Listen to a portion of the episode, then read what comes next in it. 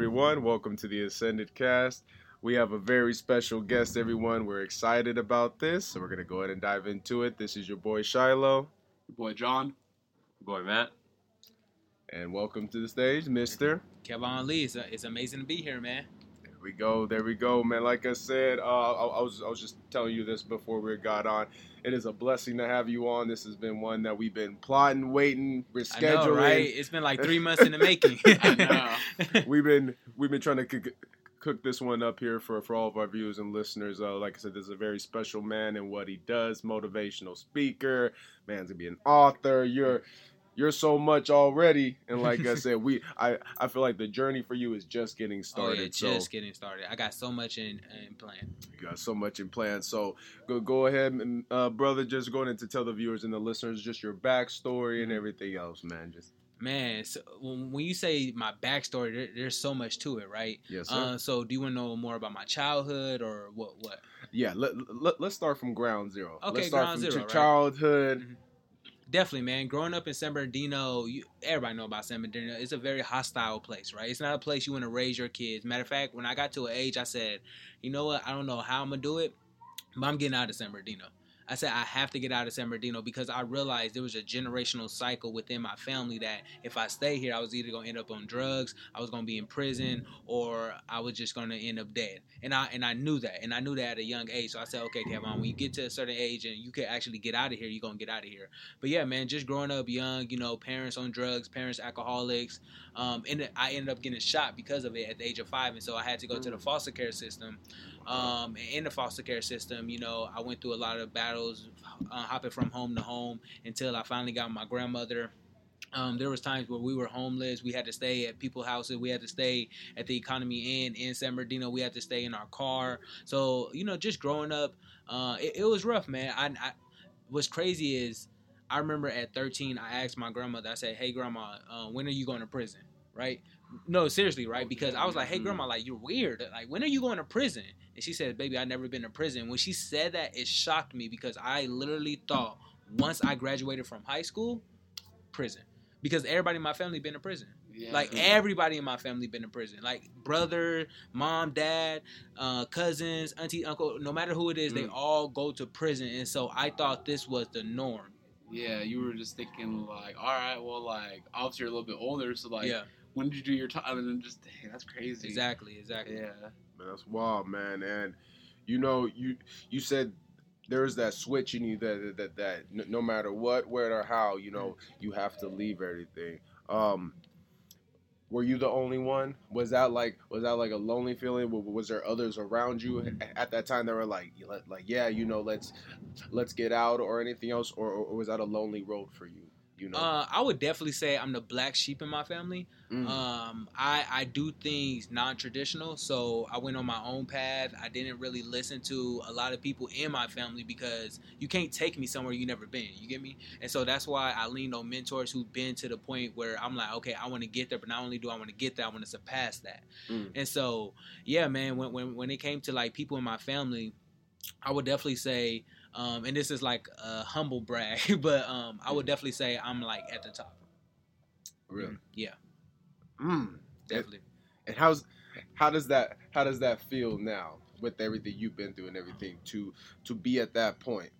I mean, uh, honestly, it feels good, but I'm not done yet.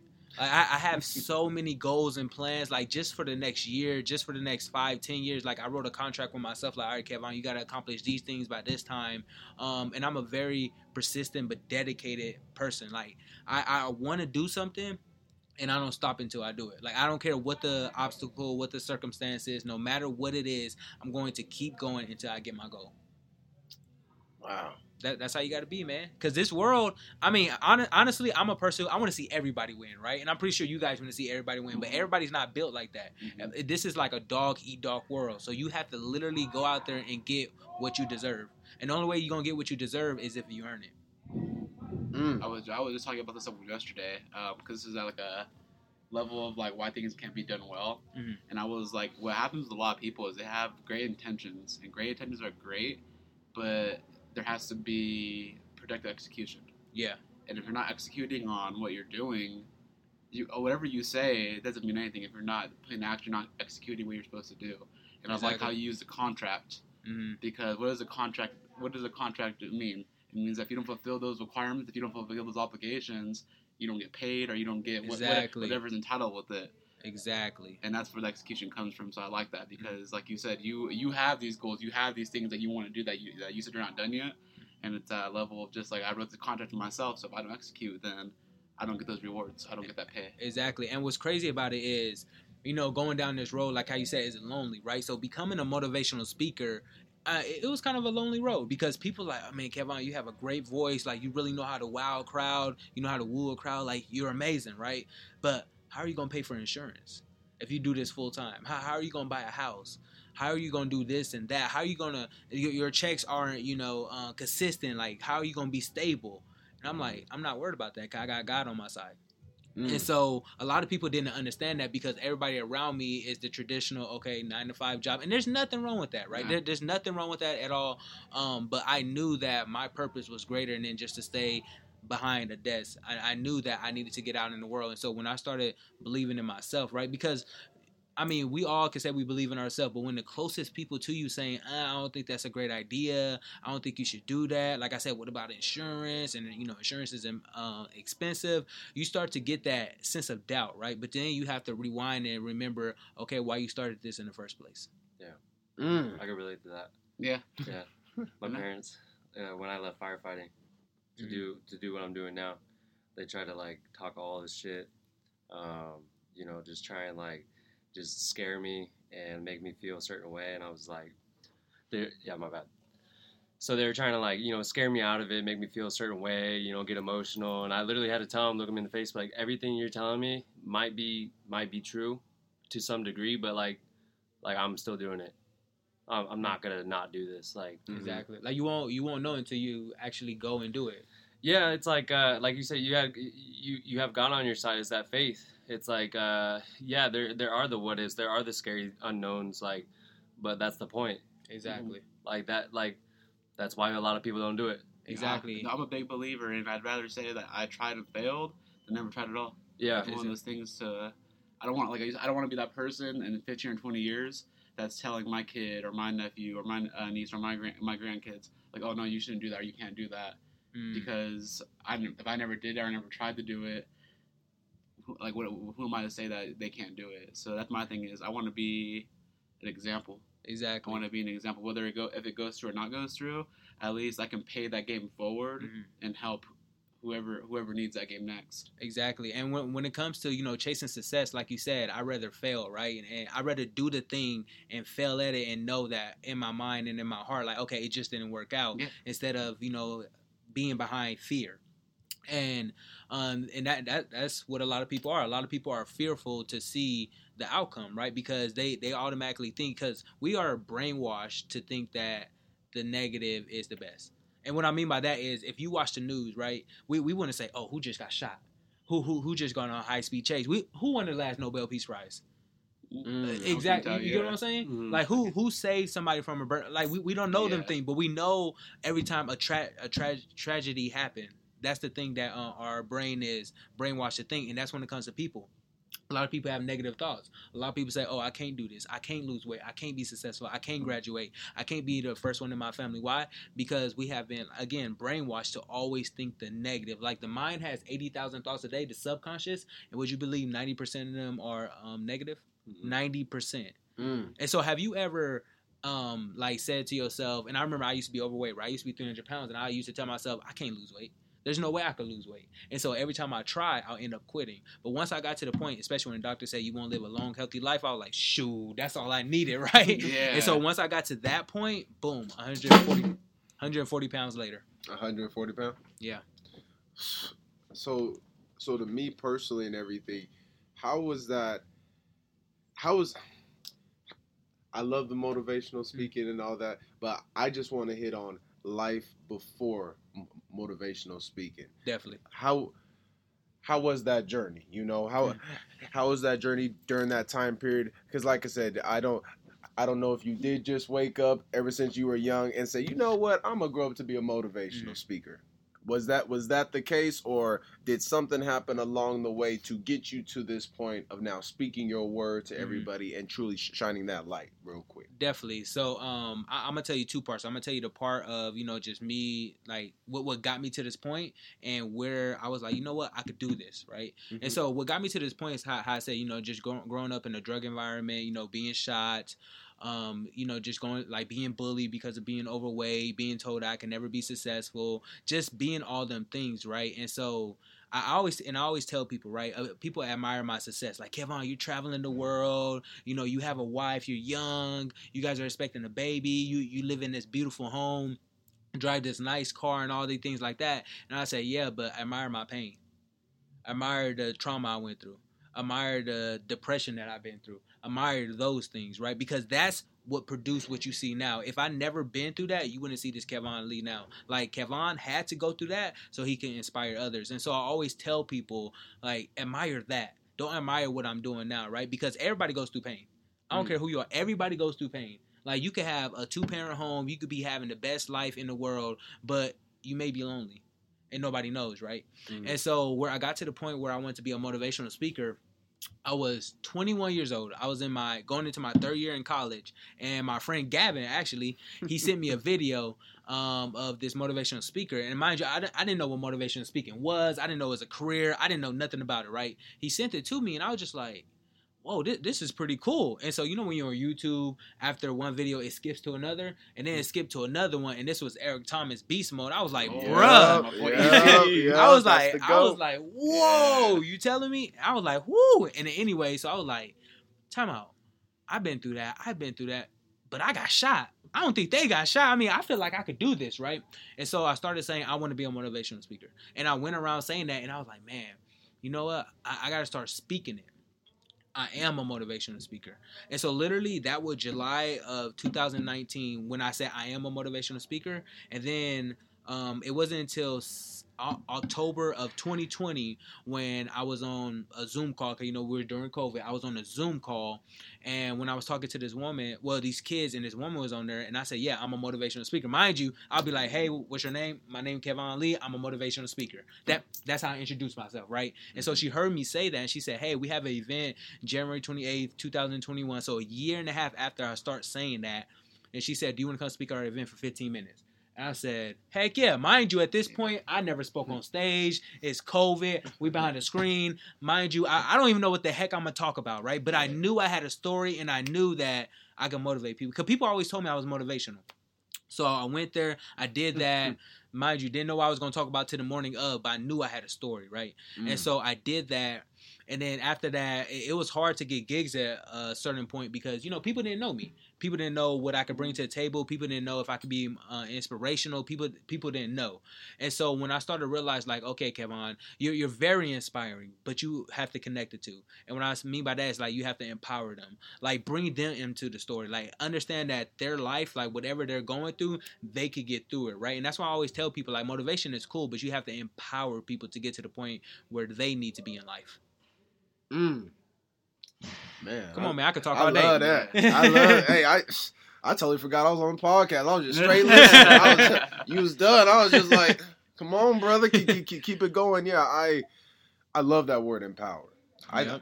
I saw that on, on one of your latest videos, and, Mhm. and, and like I said, we're, we're, we're- we're gonna repost this on, on our Instagram page and everything else, so people can follow you, so they can see the word that, that you've been producing because it's great, man. Like Thank I said, man. I appreciate that. I have older sisters, man, and then my, my older sister saw one of your ones when in regards to you know being a parent, you were Mhm. empowering, saying you know this and that.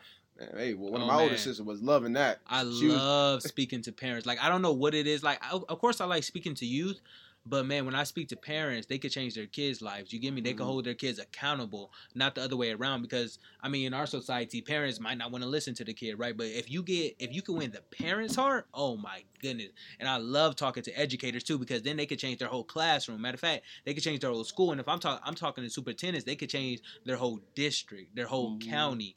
And so Mm. that that's why I said we, what I do um it, it- it's amazing because e even when I go to conferences, sometimes I go to conferences where I'm the main keynote and it's people all over the United States. Like two, three thousand people in the crowd, and I get to speak to them. So they go back and they be like, "Man, like thi- this speaker was amazing. I'm about to int- implement what he said." Um, and like I said, this is a great career where you can make a global impact. Mm. You think that maybe it's because like you're giving back to what you wanted when you were a kid? Um, honestly, Like like maybe that that type of uh, that type of uh, um, parent for their for their mind to flip a switch. You're like, damn, like if I would have had that mhm. like at a young age, like even though you said like admire your troubles because it's the way you are now to be able to do that, but you're giving back Mhm. to essentially what you didn't get. Exactly.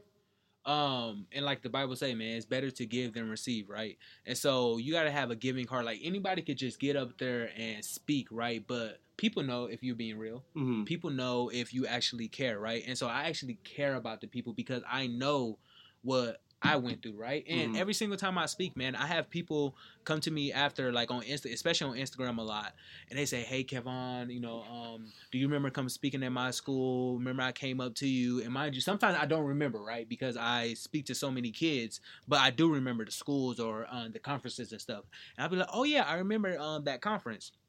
Anyway, and so I remember this one kid did that, and she was like, "Yeah, um, I was about to commit suicide." Like I, Mm. I'm going through depression, and I'm gonna be honest with you. I, I don't want to commit suicide no more, but I am still depressed. But I know that I could get through it because you said you got through it, right? And so it's just that little inspiration of that gives them hope. Mm-hmm. Like give them hope that it's a better, it's gonna be a better future, right? And so I realized that like when when I started speaking, like Kevon, you could really change lives out here, right? It's not it's not just about a check. Like, of course, you know you want to get paid, but it's all about impact and purpose and what you could do.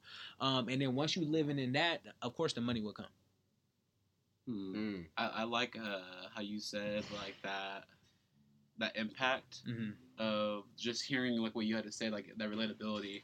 Because I think uh, keyword like you said, empowerment. Yeah. I think when people speak and they have a status or they have um, a testimony, like I said, your testimony is your your whole life that you went Mhm. the journey that you got there.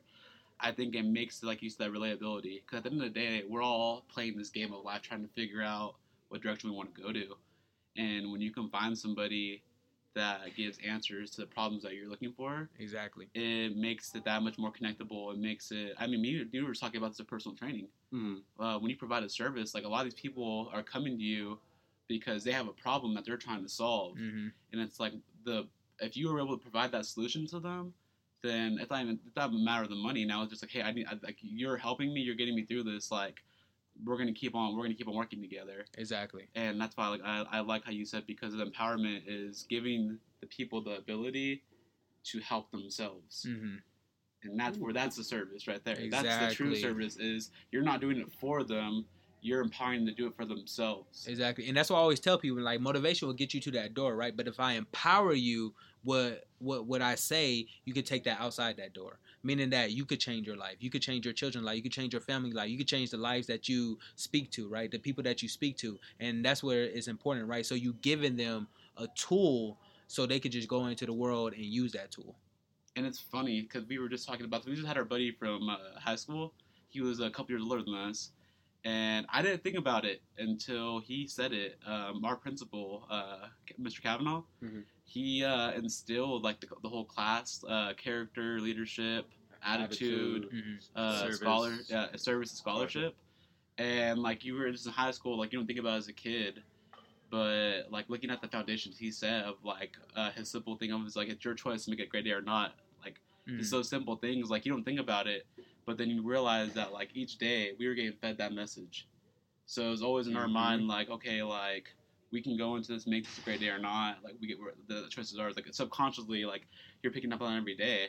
And like a big theme that we have here is the people that we brought on from our high school um, on the podcast. We always talk about like the culture and community that we have is like kind of like we're really close knit. Like everyone was really like got along. Like we still talk to each other and everything like that. And it didn't click. And then I thought about it and I was like, you know what? Like that faculty, like that principal really set the foundation for us to be that way hmm because we wouldn't have been that way if we had bad leadership or if we had a bad faculty like between the coaches the teachers administ- like administration. Like i look at that and like how you said like just going to a school and a principal or a teacher just hearing what you're saying and being like you know what? Like i can set these kids up with the standard. I can set Exactly. these kids up the mentality to be successful in the future. And i just look at our class like our school for that couple of year period and we had so many good quality people that came out of it. And i think the big foundation is because of like what you said instilling those values into uh, our classes. Mm, Yeah. that's powerful right there. Yep. I Yeah, love that's a good breakdown.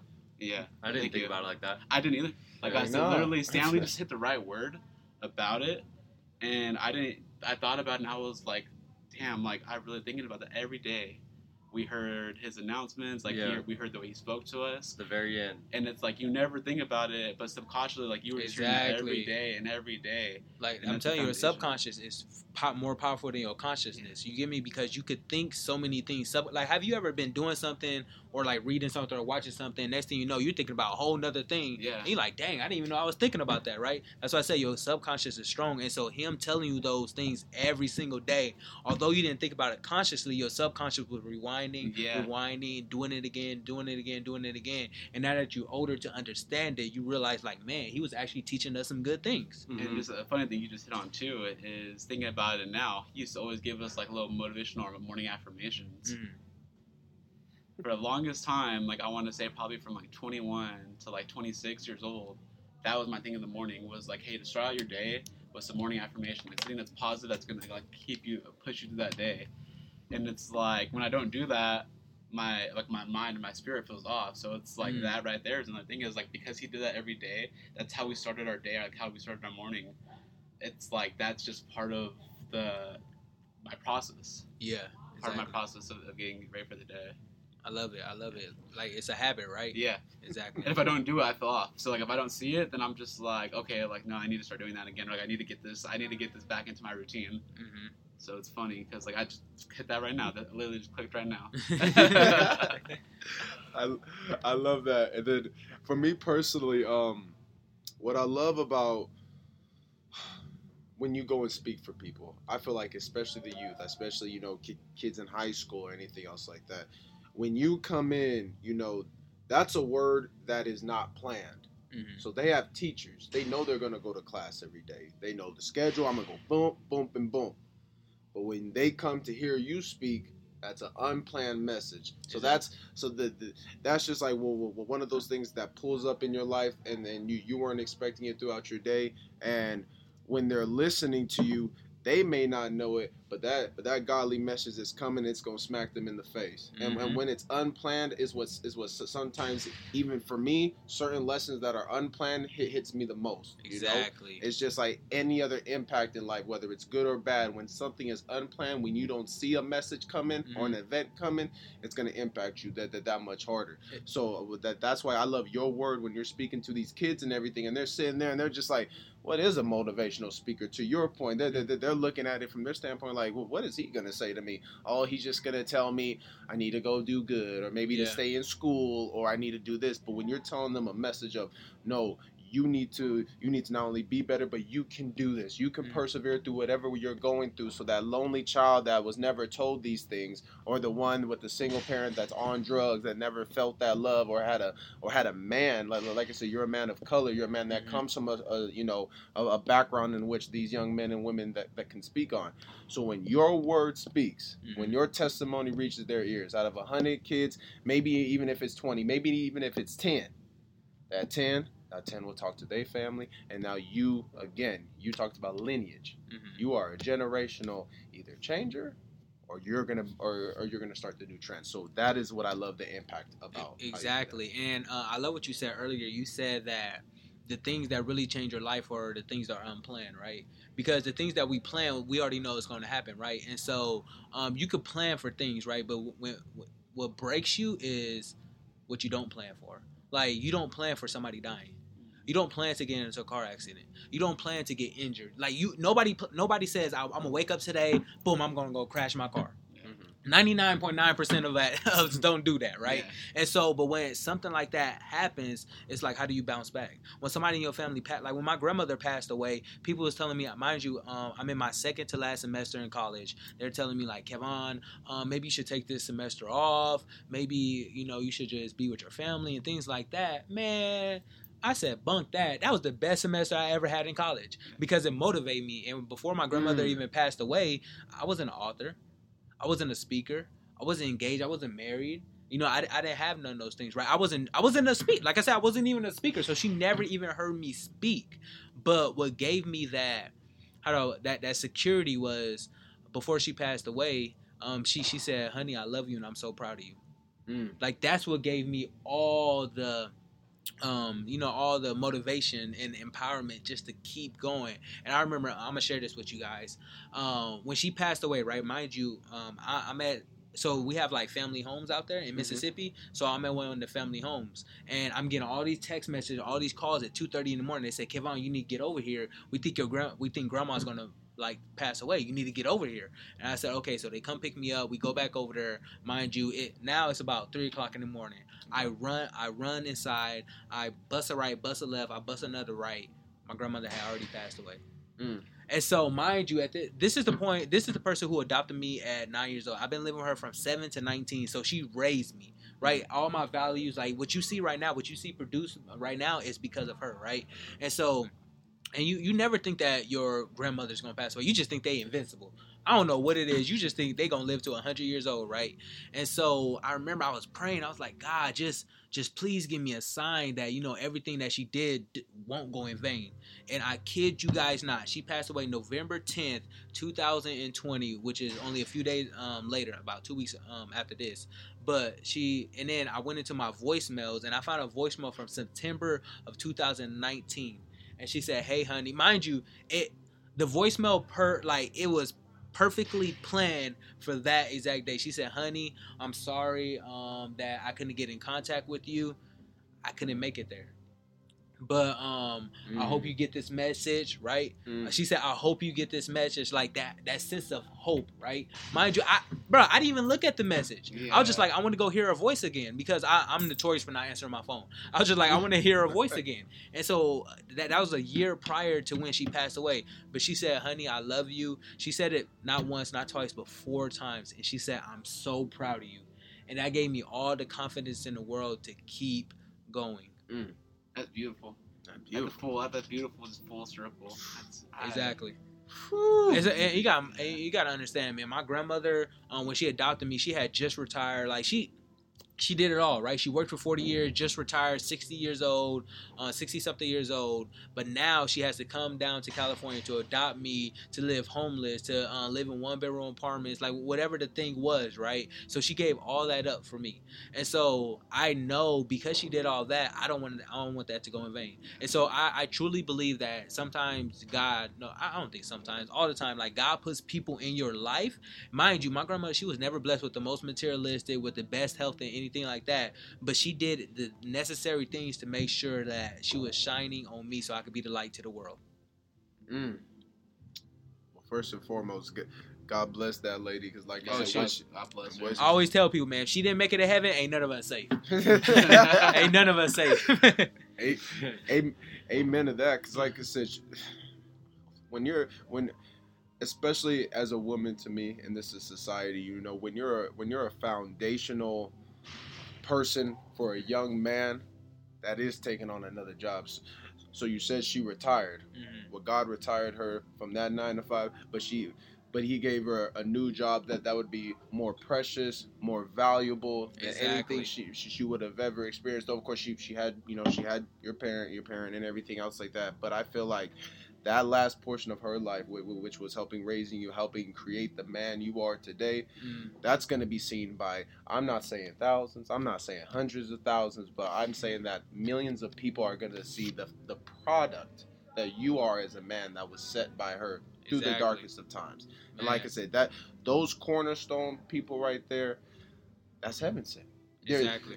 There's no other way around it. And like i said our heaven sent people are the ones that raise of course because i because i could speak on it because my my grandmother and and my grandfather are are very instrumental in my life. They Mhm. helped raise me when my mother was working and everything else and she had to drop us off you know even to this day they're very integral in our lives. So um so i can i definitely feel that. And then when my grandfather passed you know it was one of those things to where um he he always molded me for this position because because it's especially being the man of the family and everything else like that that is no easy thing. I have a lot of women in my family with i'm the only male one. So he had to mold me from a young age. He, he used to always tell me you know hey you, you have to be stronger. When, when, when you go out there in, in front of all, all those women you need to keep your head up high. He's always say keep your head up high and lead head up high and lead lead, you know. Mhm. And he instilled that into me to where when I knew, and this was part of the plan stuff. So his his passing, you could see the deterioration and everything. So you can you had that sense of okay, this is coming or whatever. So I had to fortify Yeah. my heart for it. When he passed, and then it was it was my, my time to lead. There was no sense of to me like like cloudness or anything. I was prepared for it Mm. he was he molded me for this and, and when you have that mold of somebody that's helped and blessed you with that that helps catapult you to, to a career or to a status that, that, that you know you can when he passed to your point exactly exactly i worked Mhm. i went ahead i i you you know especially when, when those people what they instilled in you which is to go get it which is to get after it which is that survival mentality of just because i may go you know where i'm at Mhm. you, you you're a follower of God. You know, we covered by by the blood of Jesus and everything. So it's like you know where I'm at. So you need to do your job and do your you know do your part in order to lead the family. Exactly. And like I said, now you you didn't have everything that you had now, but you're a leader now, and you Mm. are that beacon of hope for your family and for like I said, millions of others that will come and hear your word for many years from now. Man, I love it, man. And um, I, I think that's the beautiful part, right? How, how you said like he prepared you. Like my grandmother, she prepared me, and so when she passed away, of course I cried. Of course I was like, man, like I, I'm never going. If I live to 75, that's 50 years, 50 something years without my grandmother, right? But she, like you, how you said, that's a perfect, that's a perfect uh, solution or scenario or ending to it. She prepared you. She prepared me for this uh, situation. She prepared me for everything I'm going through right now. Yeah i love that, man. I love that. See, so we get so we got inspiration and grandmother. There was there was there anyone else that really you know motivated you, got you through Mhm. those times, getting through being a motivational speaker and everything else? Because you had grandma. Was there anybody else, like I said, throughout college, throughout Yeah. anybody else that, that that you could say, look, this is a part of my team. It's a tribe because because that's why I tell people is throughout my, my journey. I've had my best friends be some of the most instrumental rocks in in my life the past about five years, man. Yeah. Uh, I, I would definitely say, man, there, there's been a lot of people in my life to believe in me, but there's also been a lot of people that say, uh, Kevon, you can't do it, right? Um, I did have this one woman that I used to work with. Her name is Brenda Dowdy. She's a, like, she, I'm telling you, she's like the Mount Rushmore of San Bernardino County um, in education, right? So people look up to her, people listen to what she had to say, um, but she's seen something in me. And I remember um, at one time when I was when I just started speaking, right? So I wasn't as popular as I am now, but when I started speaking, she's like, "Hey, Kevon, I have this position for you. Um, it- it's a made up position. This you're gonna be the first one in the state. I want you to pilot it." Um, and I'm like, "You sure?" And she said, "Yes, I'm sure." So she seen something in me that I didn't even see in myself, right? Mm. And then that, like, just that belief in me and everything she instilled in me while I was at that job. So when I left that job, like, I already knew how things were. I knew how contracts worked. It. I knew how. Um, I, I now I get to sit into meetings with superintendents, with principals, um, and so many things because I made those connections. So that, so that was definitely one right there. Um, and I'll definitely say my wife. Man, I'm talking about before I do a speech, like before I do my best speech, right?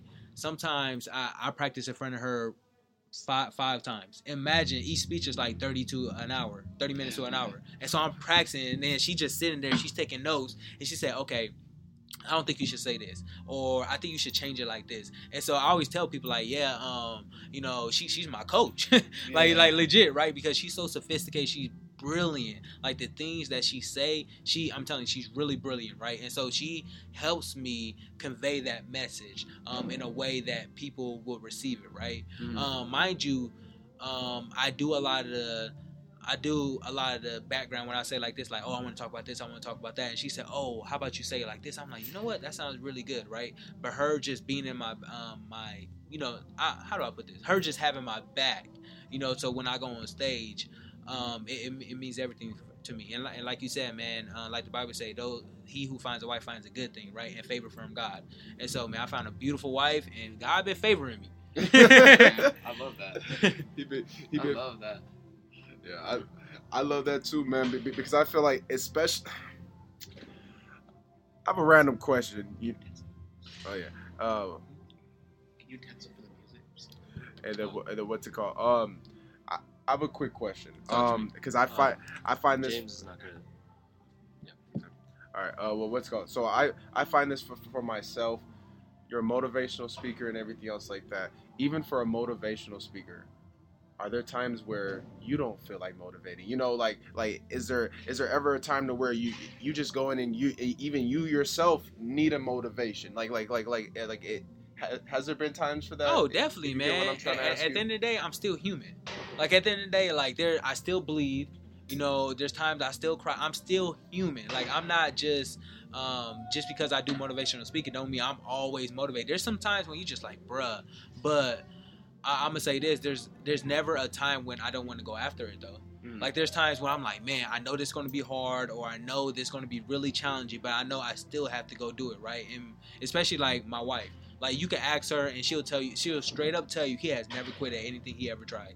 He has never quit. He always seen it through. Like I, I am not quitting at anything that I step forward. I'm not quitting. Like if, if I get to the end and it doesn't work out, then it doesn't work out. But I'm not quitting because when you start to quit, you start to build that habit like, oh, when things get tough, when things get hard, I could just back away, mm-hmm. right? But when things that that's what build that stamina. You get me? When things get hard and tough, you push through it, and exactly right. And that's why I love cycling because there's some times, man, where it's hard. Like I remember we was talking and I did a race uh, last weekend, right?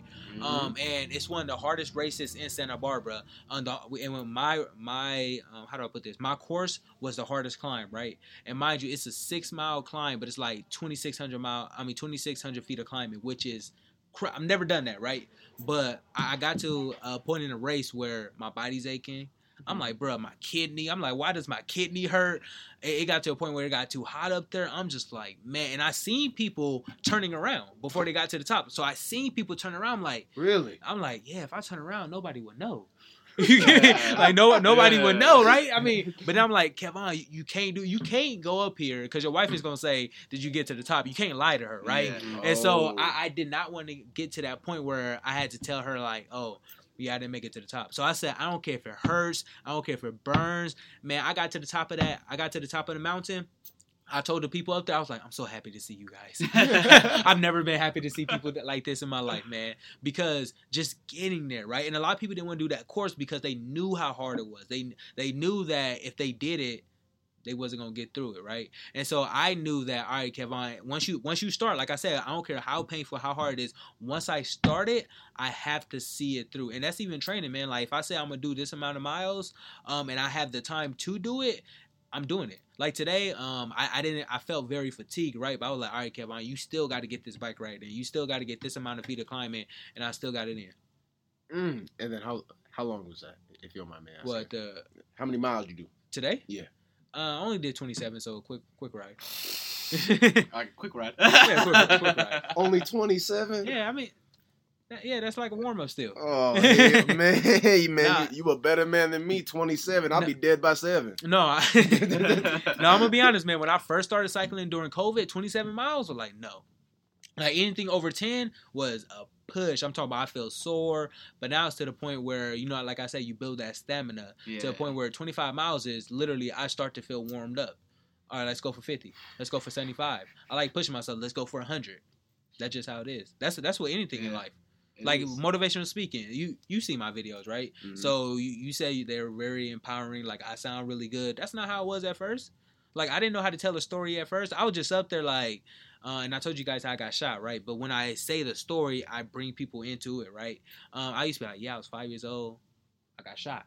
People would be like, oh my god, he got shot, right? But now I bring them into it uh, to the point where like, um, I heard a loud scream, I heard the door slam, and then I say, oh, this guy he walks in front of me, and I put my hand down on my mom and she raised her hand at me. Literally, what happened though, and I say, I closed my eyes and I felt two blows to the body just like that. You know what I'm saying? Yeah. And so once you're speaking, you you only get better and better and better. And that's what anything like the, practice makes. It doesn't make perfect, but it makes you better. Mm-hmm. The attention to detail, the reps. Exactly. It's the reps every day. You get you get better and better with the reps. Exactly. And so that's what the same thing with cycling, right? At first, I wasn't this fast. I wasn't th- this good. I wouldn't do that much amount of climbing, no matter what. I don't care what it was. But now I've got to the point where I could do it. Mm.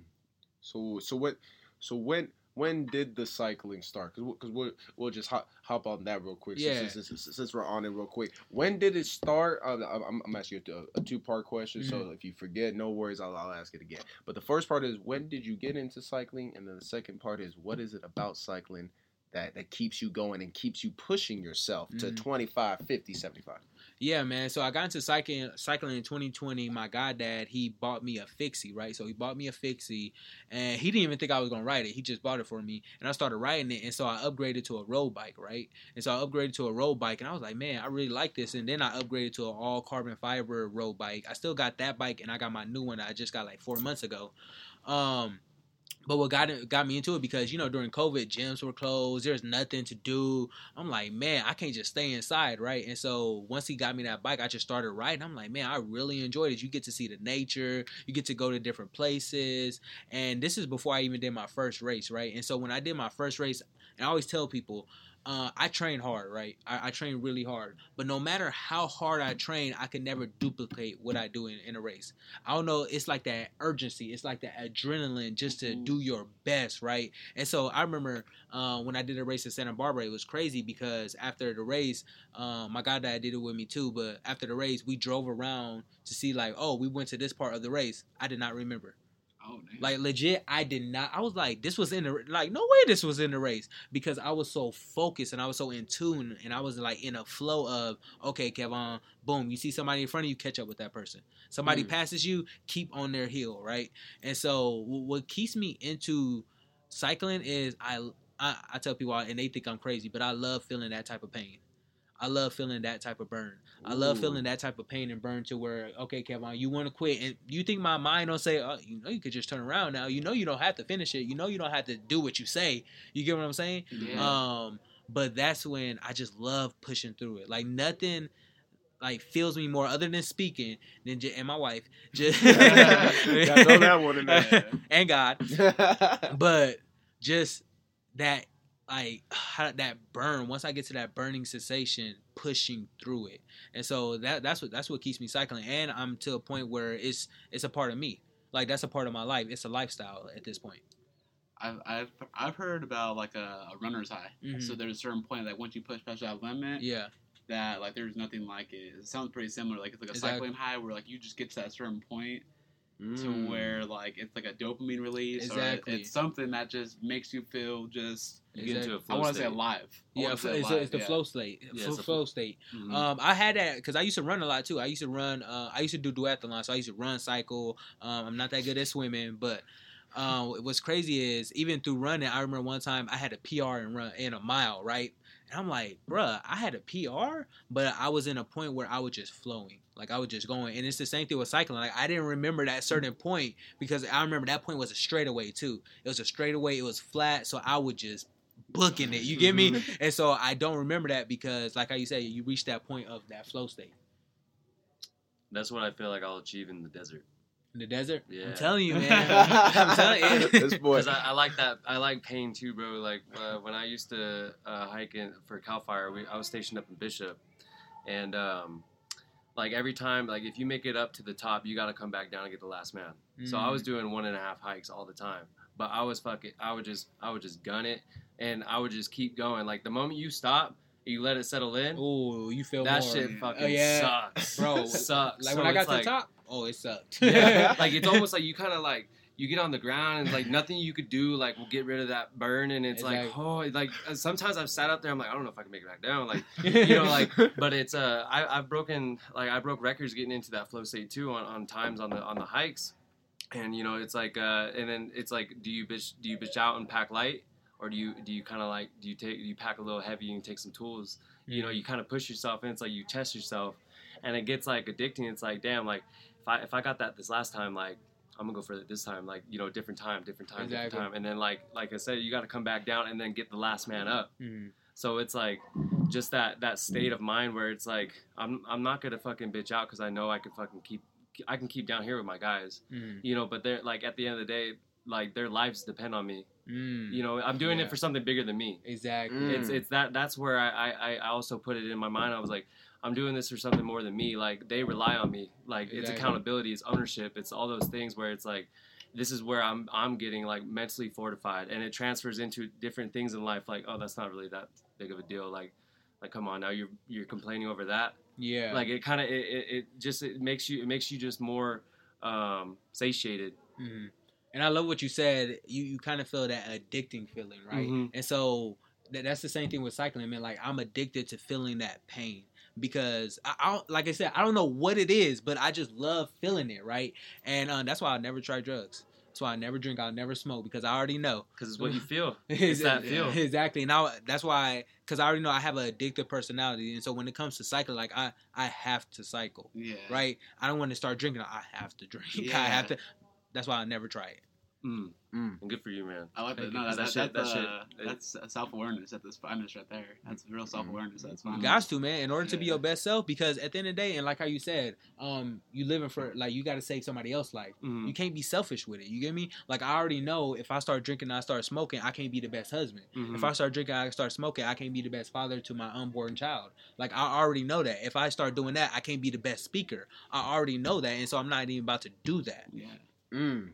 Don't put yourself in a position. That's ultimate discipline. Exactly. It goes back to that contract. It- exactly, It goes back to man. That contract. Is that yeah. you? So this is where my discipline came from. Um, my discipline came from losing weight. From going from 300 to Mhm. 159. I'm not 159 right now, but losing Yeah, all man, that you still weight. looking good, bro. You, You still know, you know, good. you know. Thank you, man. I appreciate that. But um, but that discipline of like, okay, Kevon. Um, once you start, one, like I said, once I started seeing the weight fall off, I got addicted to it. Like I needed the weight. Like I needed to. Okay, Kevon. I needed to see this amount of pounds fall off, and I lost 140 pounds in one year. So I went from I went from a size 3x, a size 50 pants, Mhm. to a size. Bro, I was wearing extra smalls. Ooh, like that. Bro, I'm talking about ripped veins everywhere. I that summer I never wore a shirt. I lost my mind. I had a lot of loose skin, but I was like, I don't care. You get me? Because I got to the point where I was I was even comfortable in my own skin. You get me? Because you know, getting bullied and stuff. you did that shit. Yeah, Yeah. like bro, and it was it hard work? Yes, but it got to a point where it just became second nature. It got to a Mhm. point where it was a lifestyle. Mhm. Mm. Became Dog, a you- priority. Exactly. that hit right there. That Yeah. last you said you got comfortable in your own skin. Mhm. I feel like that phrase right there to viewers l- listening or anything else, people that are the people that are struggling with, you know, body dysphophobia, all that other stuff shoot at one point. Dysmorphia. Just, yeah, I, Yeah. I, I didn't want to correct Yeah. that, but I'm always, I'm always the one to correct you. Yeah, good, good. I'm well, I'm not Please phobia. I was like body dysmorphia is like you're afraid of the if you're afraid of bodies. Yeah, so that one. Yeah, d- yeah. Dysmorphia. it's Yeah, dysmorphia. Yeah. Dysmorphia. I gotta I gotta auto correct it. Thank you. Thank you so much, brother. Um, but yes, um people that struggle people that struggle through that, like I said, even I did at one point because because I was 300 pounds in high school. Oh, wow. Yeah, I was I was 298. I'll never forget. You got a 298? Yeah, I got Yeah. the two, 298. I But think my, I do remember that. my You were, you were year. 280 for a, Yeah, for a because- good amount of time too. No shit. yeah, 'cause Dang. I- my faux hawk picture, you can see my. Yeah, bro. I was I, I was. I, You I And was- mind you, bro, you a lot Yeah. taller than me, He was a And dude. and I was 300 pounds, and I was like, Oh yeah, you Damn, was. I don't bro, remember that. bro, I went to remember Six Flags. I couldn't fit on the rides. I literally went to Six Flags, bro. I could not fit on the rides. like that. They they had to tell me get off, Damn. Oh man, bro. yeah. So you. My, Yeah, and because you know how like everybody do that senior trip, right? And that's when I decided to lose weight. I was like, oh heck nah, you feel you me? said I can't get on Damn. That's Tatsu. a- that's a Heck humble no. right Bro. Tatsu was the one. Cause you, hey, Tatsu the one that flips you like Yeah, that. that- Bro, that was the one. That was the exact one. I was like, no, yeah, that no. one was dope. he said, "Yeah, that one was dope." Yeah, I enjoy it now though. So yeah, He so came, yeah. he came back and slayed that. Man, That even- man went on every ride. Yeah. he said, "I remember this, this, yeah, X two, um, all of them. All of them. I love that." So for me, like I said, comfort in your own skin. That is a humongous thing that I feel like. That's an accomplishment, yes, especially with social media, especially like what everybody's going through. Man, it's yeah, it's it's an accomplishment. and that's why your job field and what you do, Mm. getting people comfortable in their own skin. Now, especially in this new generation, I feel like they need that more. It's Definitely. a necessity because all they see, what a child, what a middle schooler, what a high schooler, when they open up their social media, they see everything that gets them out of their own skin Mhm. mentally, gets them out of their own situations, gets gets them out of their own realities in life, and them seeing, you know what, I can look like this. The- Exactly. The, the, young woman that isn't getting that much attention from certain men or whatever that like big butts, they're like, you know what? I think I I need to go get this to fulfill, you know, my love. The Mhm. young man that that is, isn't getting any attention or anything else like that, he he's looking at himself. Maybe this is the best way I should look. I, I should go do this. Maybe I need to get bigger or whatever. I need to do certain things. Mhm. You know, it's like those insecurities. you help validate, but until you've been through something to where you had to persevere, Yeah. had to had to accomplish that feat of really persevering through that, that's a great thing. Now, like I said, my weight loss was about 60, 70. You was at a you you went you went above that times 10, brother. So that's why And- I I- commend you for you, that. man. That's real determination, especially in the year. Oh yeah, man. Like, and then it was, bro. It was so sweet when I got under 200 pounds. Well, when I seen the scale say 199, I lost my mind. Yeah. Man, it just because you know you put in the work and you like because at, at one point in your life, like I said, you think you can never do it. You think it's impossible. You you literally, I'm praying to God every single night, like God, like I'm I'm doing these waist trainers, I'm taking these pills, um, I'm trying to eat better, exercise, but like God, like I just can't lose the weight. So you- you're praying every single night, and He's not answering your prayers. But like you said, faith without works is dead. Mm. Like Kevon, like I could give you the faith, but if you don't go out there and execute, then it will never happen. Mm. And so once I started executing, man, I'm I'll never get back to 300. I'll, t- mm. I'll touch 200 maybe, but I won't get back to 300. Like no matter, I don't care how hard life gets, I ain't getting back to 300. Mm. That 200 would be more athletic and shit too, though. Like, Yeah. you'd be more muscular. Exactly, Like, exactly. He said, he said, yeah, Yeah, body on. composition. Yeah. exactly, that, Yeah. uh, man, exactly. and, I, and I love that the what you said about execution. And I just feel like this is a good time for like everything we've talked about. It goes into that empowerment of when people closer, like when people like you say like people are looking for answers. Sometimes they look within themselves. Sometimes they look outwards. Sometimes they look at like you said certain things, whether it's the surgery, um, steroids, whatever. Like they, they look at they look at they look for things. And I think as a motivational speaker, as trainers, as like a massage therapist, um, our biggest job is obviously we have to have the knowledge, but how can you use the knowledge you have to empower that person Mhm, to get that result they want? mhm. And it goes back to execution of like how can you get that person to execute, or how can you get that message to somebody to make them be like you say, I can do this, Mhm. or this is possible. Mhm. And I, I just love it because it goes in just to like we everyone has great intentions. Exactly. I can sit here and tell you a 300 pound kid, yeah, we'll lose you 100 pounds, but if we're both not on the same page of execution, we don't have that that common reliability. It's gonna be really really tough. Man, and that um, and what, what you're talking about is that connection to humans, Mhm. like that connection, being on one accord, right? Saying how, how you said, you know, you guys are trainers, right? And like I'm like getting them to the point where they could believe and trust in you. And it's the same thing with speaking, man. You you cannot. I, I've seen a lot of speakers in my day, right? I go to conferences, I see a lot of speakers, and I'm just like, nah, this ain't it, right? And I'm not trying Mm. to judge. I'm not saying I'm better than them, but it's just something like they're not trying to connect. You can just tell they're there for the check, right? Uh, it's not authentic. it's not It's authentic, right? Like, Yeah. man, you I can like- sniff that out. Yeah. like, You Exactly. can sniff out authenticity. Like, Exactly. And like, bro, when I speak, it's crazy because I practice. I, all right, I'm gonna I'm go on stage. I'm gonna say this, this, and that. Boom, right?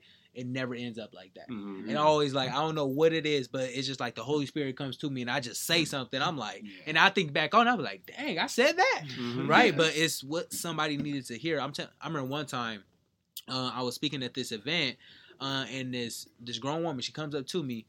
She said the craziest thing to me at the time. She said, "You're my son." I said, "Hold on, I know who my mom is. What do you mean I'm your son, right?" And she said, "Because at the time I was 24, I'm 25 now." She said, "Because you're 24, and my son was 24. Six months ago, he committed suicide." And I'm so happy you didn't commit suicide. Like I needed to hear your story today. And so just Mm. just this Mm. just that type of you know interaction with people like I won her heart that day. I seen her another time. She was like, "Oh my gosh, do you remember me?" I'm like, "Of course I remember you." You get what I'm saying? And so when you win the connection of somebody's heart, they'll do whatever you want to say. I just hope you telling them to do good things, Yeah. right? But Yeah. but they'll, they'll they trust you, and once you could win that trust, that loyalty, uh, they- they'll trust you uh, forever. I think it's the responsibility of uh, a leader.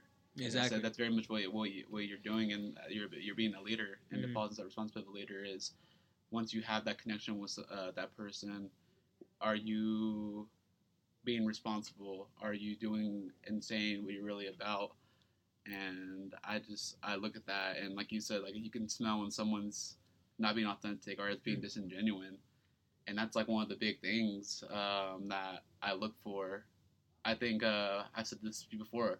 So when we do like the podcast, we have an outline, Mhm. and I I think I, I told you this a while ago. I was like, if we do the outline and we hit it verbatim by verbatim, we didn't do a good podcast. Mm. I was like, my favorite podcasts are the ones to where we have a conversation that goes all all over the places Man, to talk where, about like, stuff that- you don't e, you don't even plan to talk about. Yeah. Exactly. Like if we do a podcast, we just hit the bullet points. It's like I don't think we did it. Then we didn't do a good job. So Mhm. it's like those are the best ones where it's like those conversations, like it's unexpected. Like you said, the Holy Spirit, like dang, I he hit something that I didn't even think about, or like that Yeah. that I, I resonated with. I would not thought about it that way. So it's funny you say that because it really is that way. Like when you you know when you're in a like authentic or genuine places when the conversations are stimulating and it didn't go as planned. That's not Mhm. that's not that's not what the on the plan was or the agenda was. Exactly. And that's the Mm. beautiful part about it. Yes, sir. That's that's one of the great parts. And like I said, being being here with you now, you know, there's I tell people motivational speakers, in essence, you know, you're like pastors. hmm You're speaking. It's your ministry. Yep. hmm You're giving your word and everything. I'm gonna let you know right now, man. When I met you and just sitting here right now, there's something about a presence. You know, when you meet when you meet with the pastor and you're speaking with a really good one, that presence of God, Mhm. that presence is there. You speak, you look, you see how they walk, you see everything else like that. Man, when I saw you, man, I met you sitting right here, right now, right now with, with, you, man. You have that presence of a leader. You have Thank that you, man. presence of somebody that that feels like I can go to war with you Mhm. that everything you say not only do you mean but it comes from a place of a better tomorrow Mhm. so you're speaking of a better tomorrow that people don't know what the heck if they're gonna finish out today of Man, that So- that Jesus Christ, man. yep Because he that- came on this earth and he did that. You get me? Mhm. Like he he laid his life on the line, and um, I think we have to be like him, right? We can never be him. let me let me just get that. out. Like we can never be him. I, I sin all the time, right? He he was he he never sinned. We can never be him, but we can be like him. And so I always tell people there's a difference between doing and becoming. Like you want to become it. I want to become what I say, right? Not just do it, but I want to become to where it's me, to where Jesus Christ is in me. And that and once you get to a place like that, that's where you find peace. And that and that's the hardest thing ever, right? Because you can't find peace in your wife, you can't find in your kids, you can't find in your job, you can't find it in money. You can only find peace in Jesus Christ. That's the only place you can find peace. You go out there looking at somewhere else, right? But you will always feel this emptiness and this hole. But once you find peace in Jesus Christ, your life becomes better. Mm. And- I, yeah, I like. I I've. It's funny we talk. We go into like the the you brought up the passion and stuff like that, uh, and you brought up how ET earlier. Mm. So uh, I don't want to say I didn't.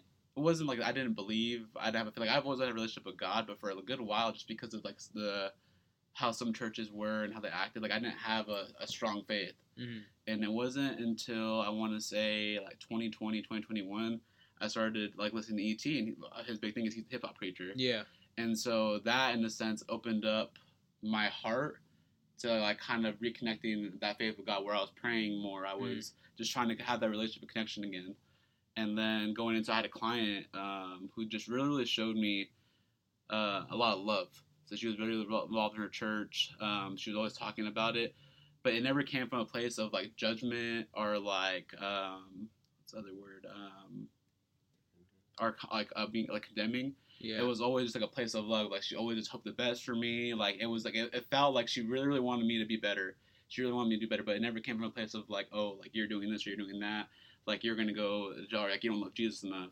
Like it Mhm. just came from a really, really genuine spot. And the more that I could receive that, the more I felt more and more open into where now, like I very much like have a really, really, really good relationship with God, and it doesn't dissipate by like my involvement in going to church, and more involved with what's going on in my heart. And uh, I think what you said best is like I can feel good about my day, regardless if I made a lot of money, regardless if I was happy or uh, good things happen or bad things happen.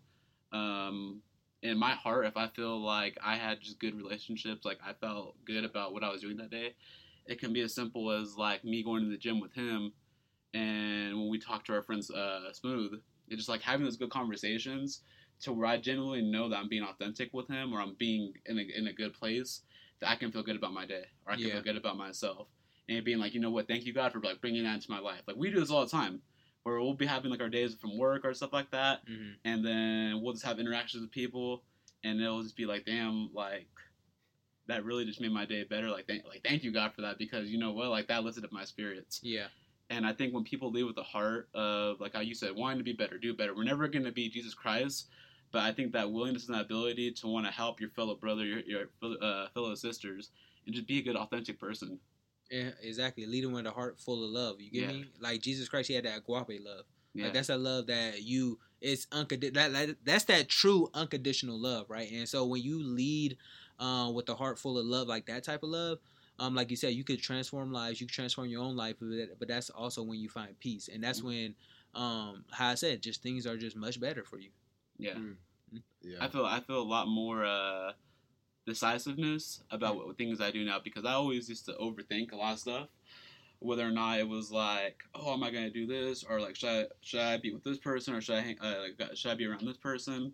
And there was always like that conflicted of like I don't want to be mean or like oh I don't want to like just be like that.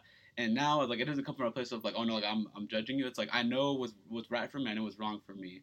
So in a sense like I'm a lot more able to decipher my decision making because Yeah. it's like God like give me something that's gonna tell me like this is the right move or like I I, I trust that what I'm what I'm doing is is the right thing It's that discernment, Yeah. man.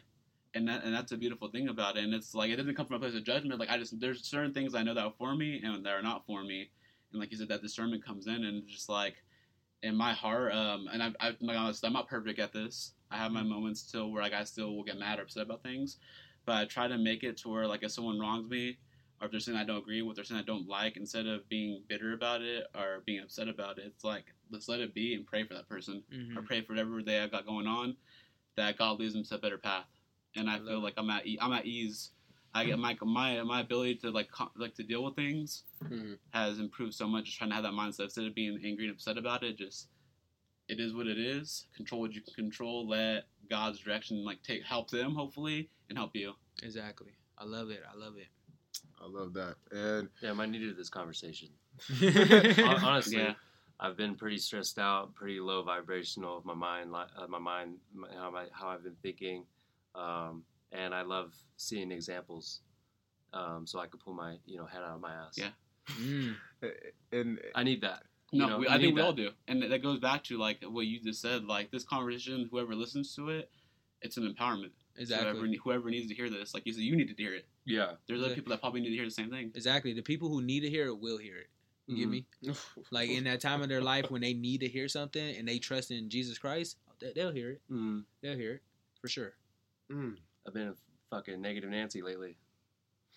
Hey, hey, hey, that's but now you acknowledge it. Now it's time Yeah. to change. Yeah, Yeah, that's I self-awareness. identify it. Yeah. Now I gotta be, you know, I Positive gotta path. apply action towards it. No, that's Mhm. the one thing uh, I'm I'm very very blessed with in learning, and like you touched on it, but self awareness, man. Mhm. When you can acknowledge your own shit, you can acknowledge that you're not doing something, or you can acknowledge that you're not meeting a certain criteria, you're not honoring that contract with yourself. That's one of the biggest like things that I think people like have a hurdle with. Yep. Is just that self awareness of being to be honest with yourself. Like, are you really doing what you're saying you're doing? Are you doing what you're supposed to be doing? And right there, that's fifty percent of the battle right there. mm-hmm. And then the second part is execution. And what are you going to do now to solve that problem? Exactly. Yep, because like, because I feel like a, a lot of people don't want to take accountability for any for, for for any wrong that's in their life that's caused by them. They And that's wanna- pride. hmm They Yeah. want to go to a trauma that happened so far long ago that may not apply now, Mhm.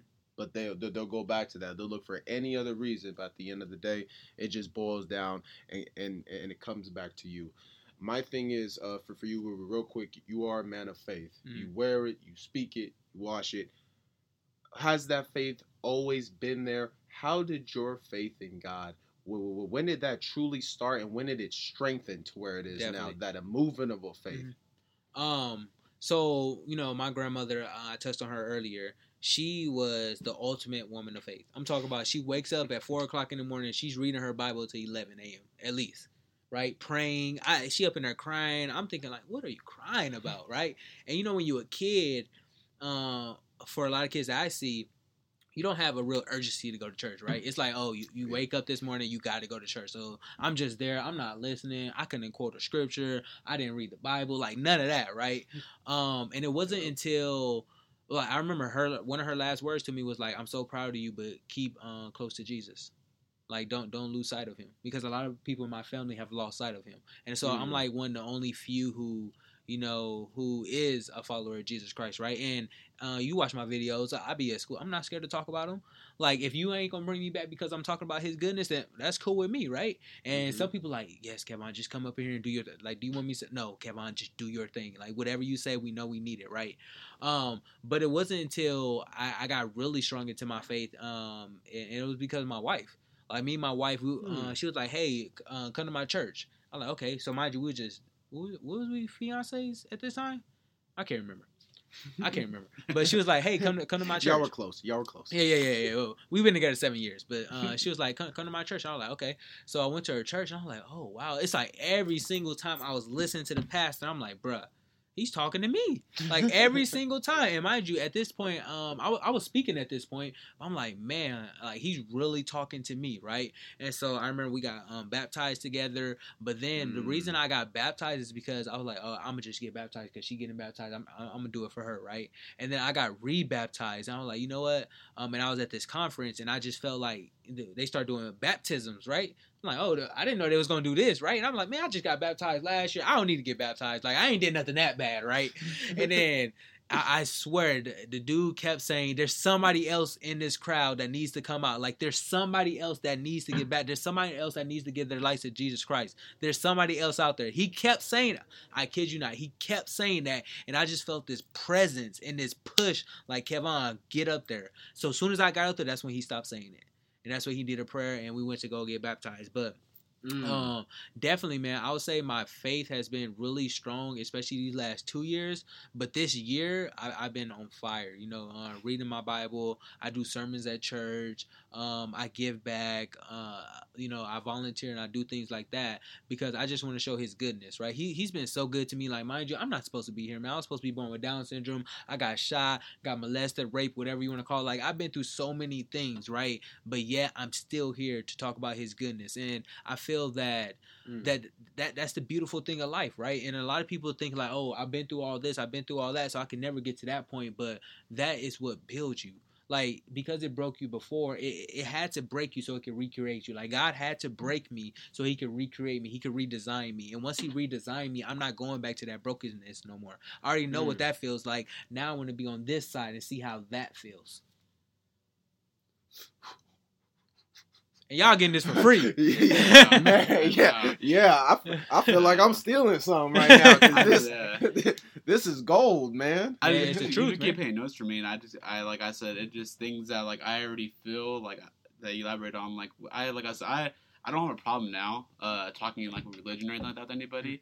'cause I don't come from a place of like being judgmental or like, oh, like this is like it's not black or white for me. Mhm. So I feel very comfortable like talking about God, and like I said, what you just said, uh, literally like the refinement process, like that's what I really, really believe we are on this God-given earth for. It's not to be this perfect person. Mm. It's for that refinement. Everything that's thrown at you, the trials and fires, like they're meant for you. Mhm. They're not like not, not everyone here is dealing with the full same deck of cards or with the same circumstance. Like we're all given these different circumstances, these different challenges, these different trials, and it's God's plan for us.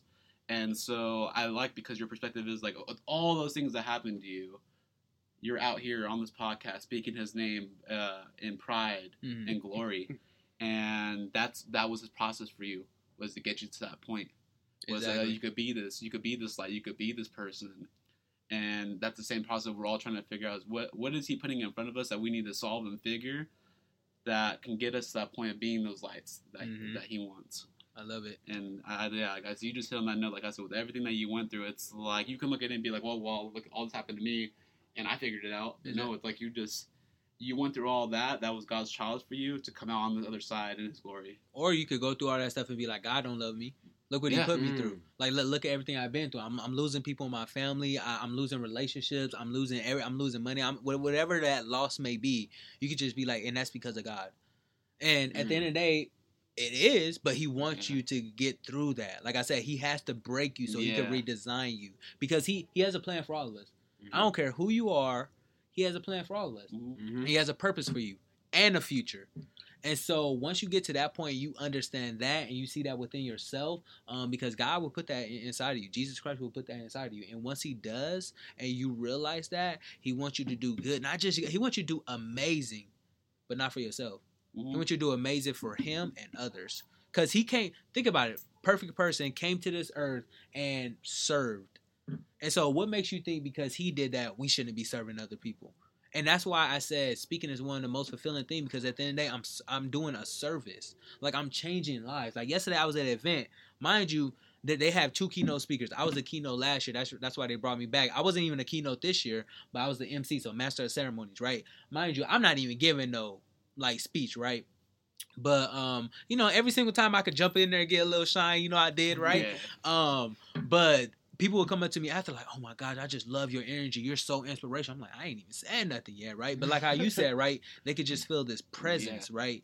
Um, and I'm telling you, and you can only get that presence through Jesus Christ. Like, am I lying? I'm not lying. Mhm. Seriously, man. Mm-mm. And um, and and and that's the great thing about life, right? Because we're living to serve others, and once you and me and my wife, we talk about it all the time. Like we never say, "Oh yeah, I did this ten times in a row. Why can't you do it?" At the end of the day, I'm trying to out serve serve each other, right? You want to keep serving them. You always want to keep that that heart of love. Mm. You know, I, I love, I love that man, and you know, just just going out on on how your your wife really helped help for, fortify your faith in God and Mhm. everything. I just have a quick testimony for myself, and, it's actually with, with my boy right here. Talk so to me. so me and him w- w- went to church probably what was it about three weekends ago, three Sundays ago, Two weekends ago. two Yeah. Sundays ago. Um, mind you, um, with me especially, we, we, we went to the Rock Church outreach. You know, a great church. It's a family church that I've always been to. But for me myself, I usually only go with my mom. Mhm. You know what I'm saying? And I love John. I, I love my boys, but my boys, we don't really go to church like that. You know, and and and I was actually speaking with him, and, and you know, we, we we we went to our latest rave and everything together, and there was just some things there that we couldn't deny that was not of God. You know, Mm. there's certain pictures, there's certain things, and you could just feel like Mhm. like like our spirit man was telling me, especially because I know when I go to some you know these raves and everything, most of the time it's beautiful, Mhm. but some of sometimes some of these DJs productions and everything, you could just feel it and sense it. Man, that's that's not of God, and man, my, my spirit will tell me that. So a a a- after this event, man, we were going. Some things were happening in our lives. We were like, hey, man, I think I think we need to go to church. And when when when he told me that, that was like a different chord that struck me because I was Mhm. like, I was like, that's different. We're not going to you know amusement park. We're not going to the bar. We're not going this and that. We're going to the house of God Mm. a house that I haven't been to in, in quite a long time. A house that I haven't even checked in to visit in You a very long time. There Mm. you go. So I was not only going home, I was going home with the brother. Mhm. We're watching the message. Everything's doing good. I even told him, I was like, look, man, at the very end, you know, they're, they're going to do the altar call and everything. I was like, look, we just, you know, we powered through that. And then, you know, hey, we, we, we, we can get on out of here. Mhm. But I was seeing a shift, a nice change in my boy to where when he was doing altar call, his hand shot up, bow. Mm. I love That- that feeling of seeing my best, you know, seeing my best friend, my brother, shoot his hand up to Mhm. give his life to God, man, I that felt like that felt better than winning a fantasy football game. That felt that felt better than quite a few of my accomplishments because that's an eternal win. Ooh. That's something that there's no amount of money, no amount Mm. of anything in life that I can give to him that none of not none of us as a collective that can give to him. That's something that he can, that he can only do for himself. Mm. So the fact that he did that, that he submitted unto the Lord, it got me checking myself to where I was like, I was like, God, have I really been submitting to you? Mm. Because my my my boy did this w- w- without a doubt in his mind, and yet I've been doubting you. I've been I've been doing these things, and yet he did it. Man, that I was clapping hard, man. I I, I think I did a little video of him being up there, I was like yeah, you know, I like yeah, I was like go John. And then and you know what I'm saying? I was just that was a proud brother moment, you know? Yeah. And but that's what we mean about when you when you go to God and you just feel that. Mm. And then your works afterwards. Like I said, he's he's the same guy, he's pushing through everything, but but since that day, my my boy boom. Locked in. You, and, and you you feel that Yeah. from, from people. Like I said, as my boy, I see that I feel that from him. Exactly. And it's like that's how God works Mm. and I and, and- and I love that, and I love these lessons from it because again, that was what that was an unplanned event. Exactly. Mm. We plan to go to the Lord. I plan to maybe peek in the door. My brother right here God was opening for him, but he ran through that door. And, Man. and, and, and and I was sitting there still playing, you know, still playing patty cake with it. Like, oh, should I go in? Oh, I- I'm already been. I've already gave my life to God. I, I don't need Hey, to step like on me, in. right? I- Yeah. So that was that's one of my biggest and thankful testimonies was that God not only allowed to o- open the door for my boy, but my boy ran through it and hit his butt. You coming? you coming? Like I, I, I love I, it. thought you said yeah. I, I, I thought you said that, that this is his- home and, and you've been here before. mm, But man, you you ain't been here in two years, big dog. mm. That's how it was to me, man. So that so that, so that's that, deep. That was, so that was my That's testimony, man, and I love it. Shoot, you should be the motivational speaker. I took man, hey, to everybody listening, I've I've already texted this man. You know that, that this man, I pray it so, and I'm gonna speak it. You're gonna give me tools and everything to where you, man. one day I'm gonna continue to empower people and, and everything else like that on a scale that even you are one day. Hey, Oh, even greater, to. right? Cause we're gonna get to a greater scale. Come on. Come on now, we can't stay on the same Yeah, scale. and that that goes for me. That goes for both of them because, like I said, especially my brother right here, Matt. His gift is his hands. He could speak. He, he he could tell you a whole bunch of information. He he gonna unload it on you, even if you may not be able to see it. He gonna unload it, and it's great value information. But Mm. God gifted him with His hands, His works, and everything that He does with that. Mm, So, like I said, man, I just it. when you have a tribe, you have a tribe with Mr. Gavin. You know, Mm. you have other people that you have a tribe with now Mm. that you move together to further yourself and the community because you're not only community pillars, but to truly be a community pillar, I feel like you got to really uphold with God because that's Mm. the only pillar that's gonna survive in these times. Exactly. Yeah, and Gavin's my dog, man. We text each other like 5 a.m. He like, let's grind, baby. I'm like, you already know I'm up. but uh, yeah, man, it's and Jesus says it. You got to have community. Like you're not here just to be by yourself, right? Nobody could get to a great point in their life or whatever by themselves. Like you have to have community. That's what's so important about going to church. You have like-minded people who understand, who who would tell you, "I've been through this, I've been through that, and this is how I got through it." And everybody will tell you who who's got through it because of Jesus Christ. Like there's no other answer, right? There's no because I just boom, I flipped the wand, I turned on the switch. Like no, I got through it because Jesus Christ, He revealed it to me. Mm. Like I said, man, we, whew, this is this was a true true conversation that we we done touched, flowed, hit the Holy Spirit. I truly feel because it says in the Bible where two or more are gathered, He Mm. is with us. Yep. So, like I say, man, to everybody that's rocking with us, that's been listening on this podcast, because right now we're at the point to where we're going to be wrapping this up shortly. Mm. This is called the final word. This is going to be a word to where you yourself, what do you, what is your message to the viewers that are listening, watching at home? You know, I leave the floor is yours. Definitely. Um, and I know a lot of people are like this, you know, who who's been through a lot of things and feel like they can't get through it. And you know, it has no age limit. Just because you turn 25, just because you turn 30, it doesn't mean that you're going to automatically think like, okay, I could get through this, right? But I advise you just to keep pushing because, and, and it's just like for me riding a bike, right? Once I got like going through to get into the top of the mountain, I just had to keep it. I couldn't stop pedaling because if I stopped pedaling, I would have felt that burn. I'm like, okay, I can't do it but I just kept pushing, kept pushing. Ooh. And when I got to the top and I was able to turn back around, you're just flying down. That's how life is. You got to keep pushing until the point where you're just flying, you're just flowing. And another thing is, um, you can only get to that point in life is when you find Jesus Christ. It's when you understand and you love Him. It's when you live your life for Him, right, and for His people. And once you get to that point, like I said, you are flying down the mountain. There's no more, you, know, being on the rough side because even though you might go through things, you like, okay, Jesus wants me to go through this because I know He has a bigger plan for me. Mm, Boom. bam, mic drop, raindrop. Love it, man. You guys have a beautiful podcast here. Um, keep doing the great things that you guys do, man. I, I see, I see something in you guys. Um, and like I said, man, Jesus, just keep following Jesus because it's the, the enemy's going to send people your way, things your way to detour from Him. But it's up to you guys, right, to go on that on that path. You got to be one in line, one accord with Him, On the line, one accord. Yeah. man. I, I, I don't I don't want to take the final word, but I think just what you just said. Um, we talked about uh, confidence and, and empowerment, man. You want to talk about empowerment when you have that faith God and Jesus Christ, man. There's no there's no other confidence of just knowing that whatever is thrown your way, you're gonna figure it out. And- Exactly. And, and I use that testimony for what you said um, about the situation. Just like there was a lot of things happening in the month of September, where me and him were just like, dude, like what did we do? Mm. and it was just like I got to a point for like I want to say for like a good like 24 hours, 48 hours, like I'm just like, what the heck happened? Like, what did I do? And then I just had I had to flip the switch. I was like, you know what? I can't sit here and dwell on all these things and blame this or blame that or blame that. It's like I had to flip the switch. Like whatever is happening, it's happening for a reason, and I just got to move myself forward.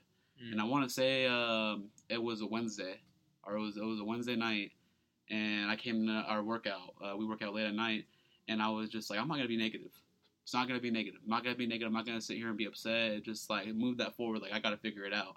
And it was that calm, that clarity, like I that I asked for, just like God letting me know, like this is not gonna break you. Like just Mm. keep moving forward. And it's just that, like I said, that if you want confidence, there's another confidence, like having that faith exactly. that God's got you. He's gonna take care of you. Exactly. And other people might see it as arrogance, but no, it's just confident. Like a lot, like you might you you're so confident in yourself. People be like, man, he's so arrogant, he's so boastful. But no, I'm just confident, and the reason I'm confident is because you already know the answer. Mm-hmm. Uh, because of the one and only. The one and only, no one like him. I love that, man. Like I said, brother, this has been amazing. This has been something that, that, that, that like I said, when we go into these podcasts, you know, there. I'm not gonna lie. I come in with an expectation. I'm always open, but I have Mhm. expectation. This is gonna be a good podcast. Can't wait. We're gonna Yeah. hear some great things. Definitely. That's how great God is because these podcasts always surpass whatever Mm. expectation I have. Because the word or anything that I thought I was gonna receive, God said, "Nah, I'm gonna quadruple whatever you thought it was." Mm. Because I knew we were gonna talk about God, but to go into this in depth, to really feel what, what I feel, to the viewers or anybody listening, if you could be in this room and feel how we feel right now, you want to talk about fire, man. I only had half of this little something, man. I, I'm talking about this real fire in here. And- I, I, I feel very at home in a, good- a very good place right now. I If that, it. if that gives a if that gives that idea, it's a very at home and a very good environment right now. Mm. like I say, this is I don't even want to stop. But this is what but it's one of those things to where we are gonna cut it in and We gotta do will an have- episode two for sure. Yeah. Oh we Most definitely. Oh yes. We're gonna be adding that on. So like I said, everyone, this is Mr. Kevon. If you have your Instagram, please please tell the people if you have anything else that any social media platform, you could just say it right now so the people at home can go ahead and try to follow you and try to move Anything forward. you got going on? I know you have a book. I know you have some Oh, other stuff going on. Is anything that you Yeah. want to get out? Definitely, man. I have a children's book. You can buy my merch at kevonlee.com. That's K E V O N L E E.com. And all my Instagrams and platforms, social medias are Kevon Empower. So the K E V O N and then Empower is E M P O W E R S. That's where you can find me. Um, and I'd love to have you on. like I said. I love it, everyone. Again, this has been nothing short of a blessing. I thank Yeah. you for rocking with us here on this man. beautiful day. And as always, everyone that's tuning in and to our brand new viewers, I thank you for rocking with us here at the Ascended Cast. So we're gonna go ahead and sign off. This is your boy Shiloh. Your Boy, John. Your boy Matt. man, your boy Kevon Lee. And as always, be safe. Thank you, everyone, and God bless.